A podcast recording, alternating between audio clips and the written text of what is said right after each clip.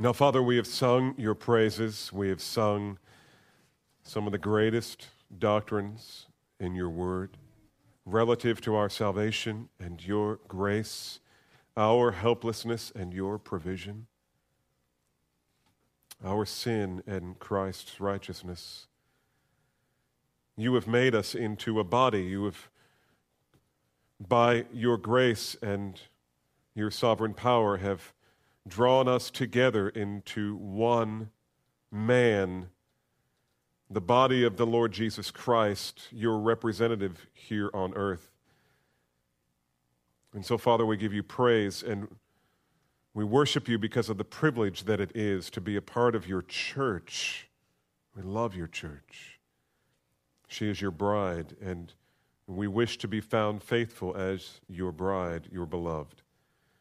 And so, teach us, Father, how to relate to one another according as you have gifted us and as you have put within us your spirit to enable us to minister grace to one another, ascribing glory to your name as we have opportunity to do so in all things.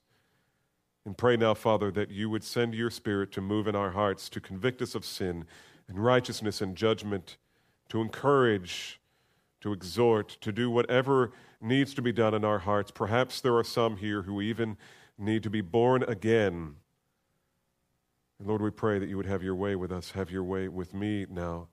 And as we prepare for the Lord's table, I pray that you would lay our hearts bare before you and that we would willingly open them to you for judgment.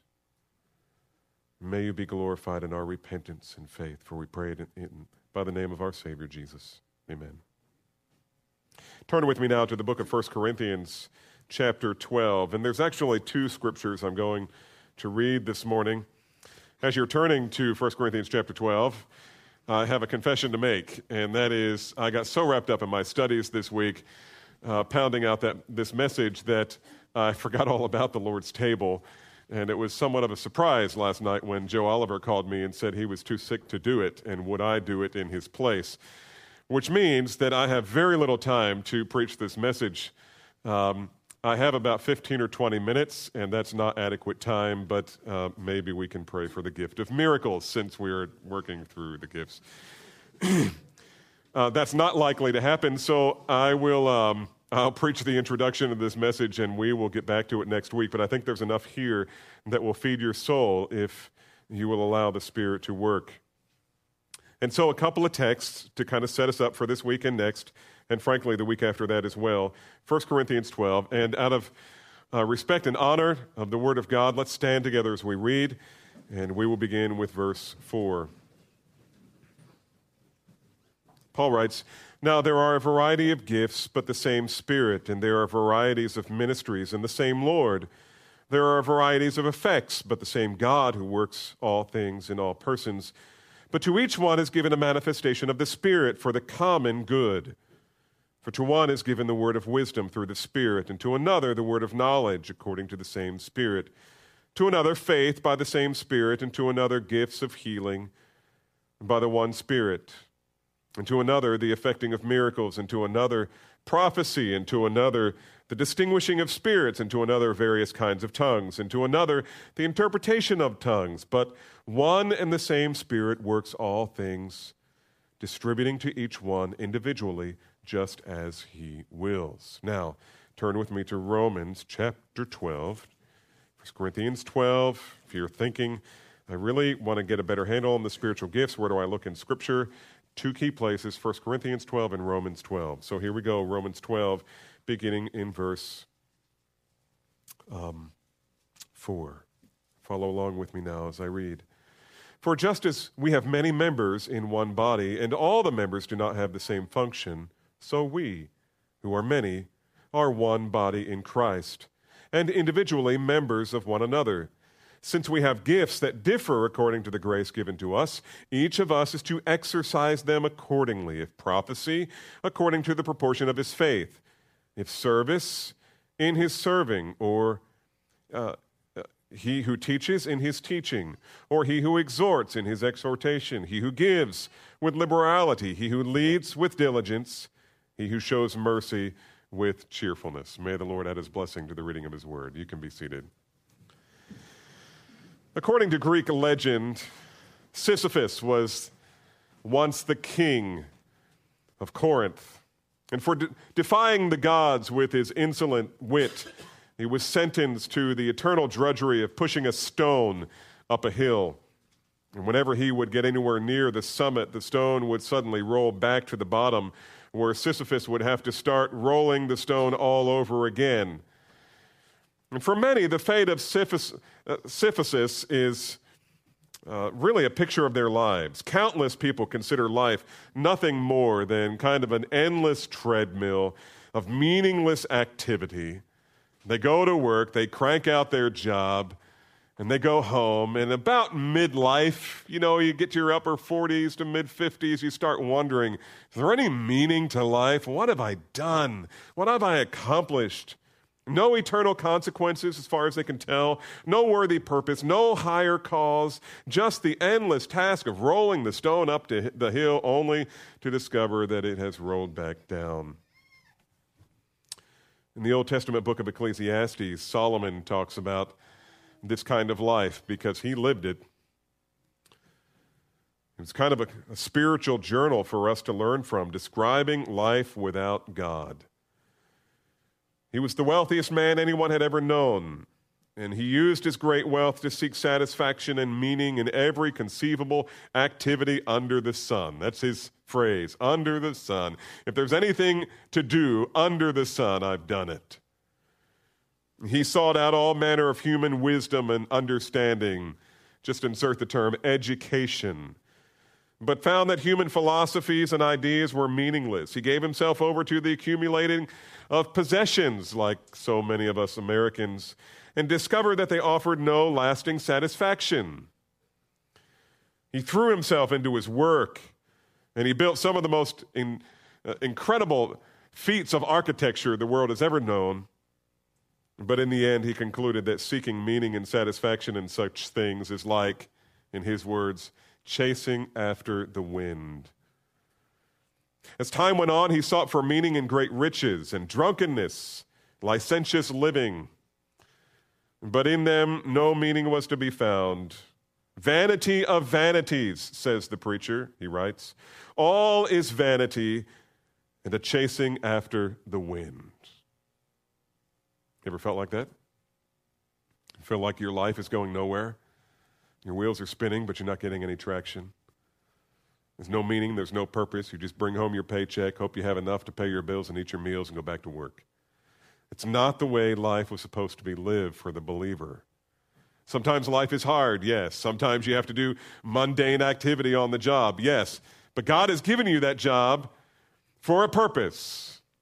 There's general purposes and there are specific purposes. The overarching purpose, as we understand it, is this we have a purpose for our existence. Let's say it together.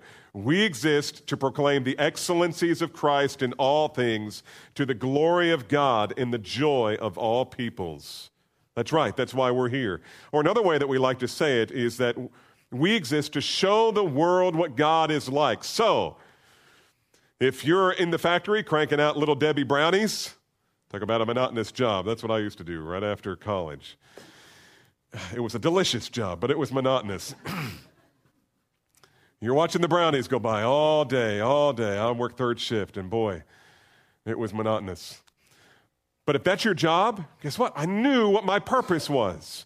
My purpose was every time I took a break, not only to snag a brownie on the way out, but to find somebody I could talk to about Jesus. Whether it was the gospel, whether it was just sharing something out of my time in the Word, whether it was just a word of encouragement or counsel, whether I was working at American Airlines when I came to seminary, doing reservations, talk about boring. That was more boring than the brownies. But you know what? People would line up during their breaks at my chair so that when I wasn't on a on a, uh, on a phone call doing a reservation, they were telling me about their kids or their broken marriage or, you know, whatever it was. And, and does the Word of God say anything about this? There's purpose, there's meaning, there because your job, wherever you are, is to proclaim the excellencies of Christ in all things to the glory of God in the joy of all peoples. Another way of saying it is simply that you are to live in such a way that shows those people what God is like, or shows the world what Christ is like, or shows the world what the gospel is like. You know why you deal with sin issues and asking for forgiveness the way the Bible says? Sometimes in the hearing of other people, because we want to show them this is what the gospel is like. This is how it holds relationships together and keeps us unified. That's why we're here. That's why we live. But in the midst of all of that, God has specifically gifted each individual Christian to be especially good at ministering grace in specific ways. And this is what the spiritual gifts are all about, as we've been learning for the last two weeks. They are gifts of grace. Gift, grace, comes from the root charis, uh, charismata, from which we get charismatic. We've learned this over the past couple of weeks. It's all about ministering grace. It's all about you having a, a specific spirit empowered means of, of demonstrating and channeling grace to other people that the rest of us, frankly, can't do it the way you do it. Because your gift is your own. And so it is with those who don't know God that if they don't understand the meaning of life, it's hopeless, it's meaningless. But for the believer, the one in whom the very Holy Spirit dwells, there is a great purpose and meaning in life because there is a cause that is infinitely higher and infinitely more amazing than amassing wealth and experiencing temporary pleasure. Or to give you another category in which to think of your purpose in life is this Jesus said, I will build my church. That's what he's doing. It's the only institution God ever said that he would build. And all the things that we do in proclaiming the excellencies of Christ, showing the world what God is like and Christ is like and the gospel is like, using our spiritual gifts, all of it is for that specific purpose of building his church. Even the death of our brother, pastor, in Arlington this week who was murdered. Even that, in the mystery of God's providence, He is doing 10,000 things through that tragedy and crime that will be used to build His church. I guarantee it. I guarantee it. If men whose lives are typified by the mythological king of Corinth, if they would but read the letters of Paul, and see what God has planned. So many in the church who live meaningless lives because they are not living the way God has called them to live. They do not see themselves as God sees them. They don't realize that God saved them for more than salvation.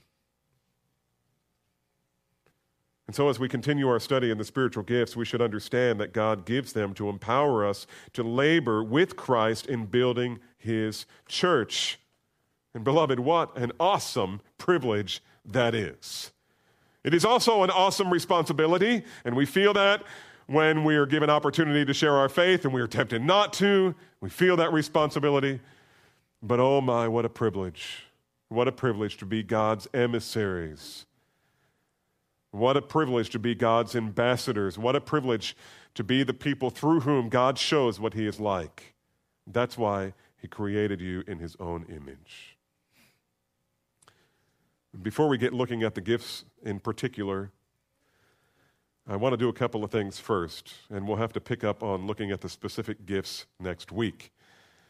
But there have been a couple of questions asked me just even in the first two weeks of tackling this section uh, 1 Corinthians. For those of you who are new, we're just moving. We started with verse 1 of chapter 1, and now we're in chapter 12. And sometime before Jesus comes back, we hope to be done this book.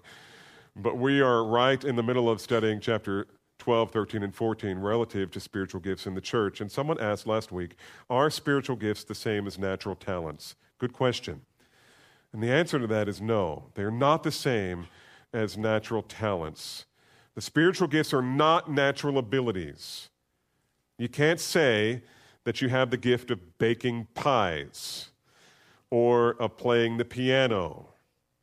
I know one person, or maybe it's the whole family, in this church who says that uh, their gift is sarcasm, or maybe it's their love language. I can't remember which one they said it was. Um, this is not about love languages, and I'm probably never going to teach on love languages, but you got to understand that, that you may have what's called the gift of gab, but it doesn't mean that you are gifted to preach or teach. And, and frankly, the very opposite. It's kind of an unusual thing. I mean, kind of a strange thing, at least in my mind, that God would give me to preach and teach. But when it comes just to mingling with people, I mean, I don't. I feel like I'm all thumbs. I, I feel like I got great big feet and little tiny ears, and I don't know what to do with myself. How do you have just general conversation about nothing? And I'm just not good with that. But, you know, th- there was a, a, pastor, used to be Paul Renfro uh, here, used to tease me that uh, when I left the pulpit, when, whenever I get out of the pulpit, um, the Lord writes over my head, Ichabod, the glory has departed. Because anything I say from there on is going to be, you know, thumbs in the mouth or I don't know what. Old Harry Ironside, H.A. Ironside, used to speak of the pathetic situation of those who felt that they were gifted, uh, gifted at preaching, but complained that the people they were preaching to did not have the gift of listening.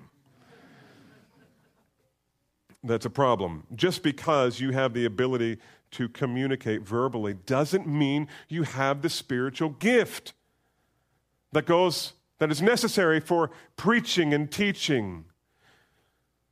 To the contrary, it may very well be the opposite. And I've met men like this. It's a glorious thing. It's, it's glorious because it's so counterintuitive that a man that you meet who can hardly get three words together without stuttering, or whose voice is kind of grady and high pitched, you know, almost like fingernails down a chalkboard. Some of you are cringing even as I say it. And yet, when they stand to preach, all of those are still in play but the Holy Spirit goes and saves some and encourages another and rebukes another. It's amazing. It's amazing. He may have no natural ability, and yet he may be spiritually gifted to preach or teach. And so, is it a natural ability? It may very well be that God gifts you according to your natural ability or in harmony with your natural ability. C.H. Spurgeon would be a classic example of guy, Charles Spurgeon, who was a fantastic orator and also gifted, apparently, by the Holy Spirit of God to preach and to teach and to write, and about 10 other different gifts that I wish I had. And, and it was amazing what God did through that man. But I, I tell you what, guys who are gifted, excuse me, guys who have natural talent in speaking, natural ability, are really going to struggle because sometimes they're going to be tempted to think that the reason that great things are happening in the church is because of my natural ability. And God has to humble such men as He does all of us. And so, our spiritual gifts, natural ability, not in their power and not in their effect. But on the other hand, God can use your natural ability and inclinations as a part of your spiritual gifting. It's just not necessarily so. So don't confuse the two. Unbelievers have natural abilities, doesn't mean they have spiritual gifts. Secondly, how do the gifts of the Spirit relate to the fruit of the Spirit? It's a great question. And this is what I hope you learn more than anything else today. Uh, have you ever wondered why Paul tucked 1 Corinthians 13, which we typically refer to as the what chapter? The love chapter. Why did he put that right in the middle of this controversial section, 12, 13, and 14? You know, all the debate over these spiritual gifts and the working of miracles and signs and wonders and all of that right here. Why did he put in the love chapter right in the middle of all of that? You ever asked yourself that? You see, the church of Corinth had some amazing gifts and could perform some astonishing miracles, but they became a source of contention in the body. The gifts of the Spirit, listen, the problem at Corinth was this the gifts of the Spirit were not being regulated by the fruit of the Spirit. Did you get that? Listen to me, I'll say it again. The gifts of the, of the Spirit, I'll try to say it again. The gifts of the Spirit were not regulated by the fruit of the Spirit. And when the gifts aren't being regulated by the fruit, It goes bad. It goes bad. And that's why Paul starts off in chapter 13 by saying this If I speak with the tongues of men and of angels, but do not have love, I become a noisy gong or a clanging cymbal. If I have the gift of prophecy and understand all mysteries and all knowledge, and if I have all faith so that I can remove mountains but do not have love, I am nothing. And if I give all of my possessions to feed the poor, and if I surrender my body to be burned but do not have love, it profits me nada. Nothing. It's worthless. It's worthless. Spiritual gifts can be worthless in the church, even harmful, if those gifts of the Spirit are not regulated by what? The fruit of the Spirit. We've said this many times around here. The fruit of the Spirit, for you personally, is born in your life, but it's not for you to enjoy. That fruit is born in your life for the people around you to enjoy. You see, the gifts of the Spirit make the church effective in ministry but the fruit of the Spirit preserves the unity. The gifts of the Spirit define what believers should do. The fruit of the Spirit defines what the believers are. The gifts of the Spirit are important, but the fruit of the Spirit is imperative. You don't have to know what your spiritual gift is to exercise the fruit of the Spirit. And when the fruit of the Spirit does not govern the gifts of the Holy Spirit, conflicts and disunity are, listen to me, inevitable. Because your focus is entirely about experiencing the gift or causing other people to be impressed by you or by me. And so, no matter how gifted no matter how gifted we are, our relationship should be marked by these things. Are you ready? No matter how gifted you are, your life, your character, your relationship with every other individual in the body, body should be marked by these things. Here they are. They're simple and profound love, joy. By the way, what's love? Love is giving to the other person whatever it is you have that they need because God wants you to. That's love. For God so loved the world that he gave. Joy, that's something that, that the Holy Spirit experiences be, or, or, or produces between two people who are living in harmony. Peace, it's not the peace that passes all understanding. This is the peace that governs your relationship with other people when perhaps otherwise there would be war. Kindness, goodness, faithfulness, gentleness, self control. You get the picture? These need to be in place before you're exercising your spiritual gift. Because the fruit of the Spirit governs the gifting of the Spirit. And so, if the gift of the Spirit is running off like a loose cannon, doing whatever it wishes, paying no attention to what the Holy Spirit wants to produce in terms of fruit, the church is in serious trouble. Serious trouble. And that was the main problem in Corinth, was that believers had great zeal for the gifts, but they had failed to love one another. The principle here is this never allow your passion for ministry to override your love for people. Never allow your passion for ministry to override your love for people. Don't steamroll people because you got to go in ministry. If you're working on the grounds and you're trying to get a tree cut or flowers planted and, and somebody doesn't show up on time or they don't bring the appropriate supplies when you wanted to or they're just frankly in your way,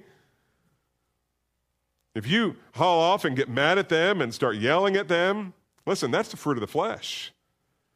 You may be gifted to serve, you may be gifted to organize and administrate and lead, but if the Holy Spirit's not governing you by his fruit, then your gifting is causing problems. And what you need for your good is a good ministry of the grace of discipline, rebuke. There have been some other questions raised in the past couple of weeks about the gifts of the Spirit, and we're not going to have time to look at those this morning. In fact, we're not going to have time to look at most of what I intended to talk about this morning. But before we go any further, and before I close for today, let me take you to one more passage that will help kind of set the structure for us for next time. This is 1 Peter chapter 4. 1 Peter chapter 4, starting with verse. we'll start with verse 7 just to get some context. A couple of things we want to see in this text before we get started, and that will at least indicate the structure that I'm going to follow as we get into identifying what the spiritual gifts are. So follow along with me, 1 Peter 4, starting with verse 7. The end of all things is near, therefore be of sound judgment and sober and sober spirit for the purpose of prayer. Above all, keep fervent in your love for one another, because love covers a multitude of sins. Be hospitable to one another without complaint. As each one has received a special gift, employ it in, in, employ it in serving one another as good stewards of the manifold grace of God.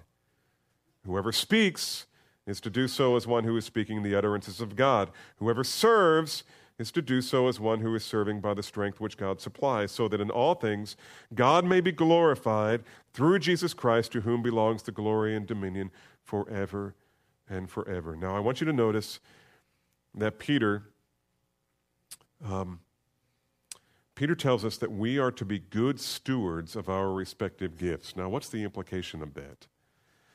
The implication is that the gifts were not yours to possess as your own, to do with as you please. They belong to another, they belong to your master. And he has given them to you, yes, for your own joy, but only as they are being administered for his glory. And as they are being ministered to, uh, to others for his glory, they need to be kept in check. You need to be good stewards of the manifold grace of God. We need to take care of the gifts and use them only as our Master prescribes. They do not belong to us, they are His. And most importantly, we need to remember that one day we will give an account of how we use them or abuse them. Secondly, notice that he makes a distinction between two categories of gifts, which is going to be helpful for us as we look at them next week. Two categories of gifts, and that is the speaking gifts and the serving gifts. Look with me again in verse 11. Whoever speaks is to do so as one who is speaking the utterances of God. Notice that he doesn't give us a breakdown of, of a list of gifts like Paul does. Paul does it in two different places, and frankly, as we saw last week, the gifts are significantly different, and different again when he talks about the gifting that God gives to the church in Ephesians chapter 4. But here, Peter doesn't even mess with that. He just says, listen, look, there are, there are speaking gifts and there are serving gifts. And so, those of you who, uh, where is it? In 1 Peter 4, verse, uh, yeah, verse 11, for whoever speaks is to do so as one who is speaking the utterances of God, and whoever serves um, as one who is serving by the strength which God supplies. So understand, you are stewards of these gifts. They are not yours, they are God's. And God wants you to speak on His behalf and serve on His behalf because your purpose in life is to show the world what God is like. So don't say things that He wouldn't say. And don't do things that he wouldn't do. Make sure that as you administer your gift, you are representing God. Now, I'd planned the rest of our time to look at the two lists of gifts that he gives in 1 Corinthians 12 and Romans 12. And we're going to have to postpone that for next week because there's something more important to do this morning than unpacking that text, and that is coming together as a body to share the Lord's table. Listen, beloved, uh, this is a beautiful thing. And we've talked about this so many, many, many times. The Lord's table is precious to us because it symbolizes the very foundation of our unity and existence as a church, because it points to the cross. Herein lies the basis, the ground, the cement of our unity. Not that we have common interests, a lot of us don't. Not that we have common backgrounds, Many of us don't. Not that we have common ambitions, being outside spiritual ambitions. Many of us don't. The thing that unifies us is the cross of Christ, the gospel, the forgiveness of sins that we receive through the precious blood and righteousness of the Lord Jesus Christ. And so let's approach it together with that in mind. Let's pray. Father, thank you for this time once again to share in your table. I pray that you would be honored and glorified in us as we do, that we would examine our hearts carefully so that we can know that we are participating in this in a worthy manner. Be glorified in us, Father, now as we examine our hearts and participate in this table which you have set for us to commune with you and one another. We give you praise for it now in the name of our Savior Jesus.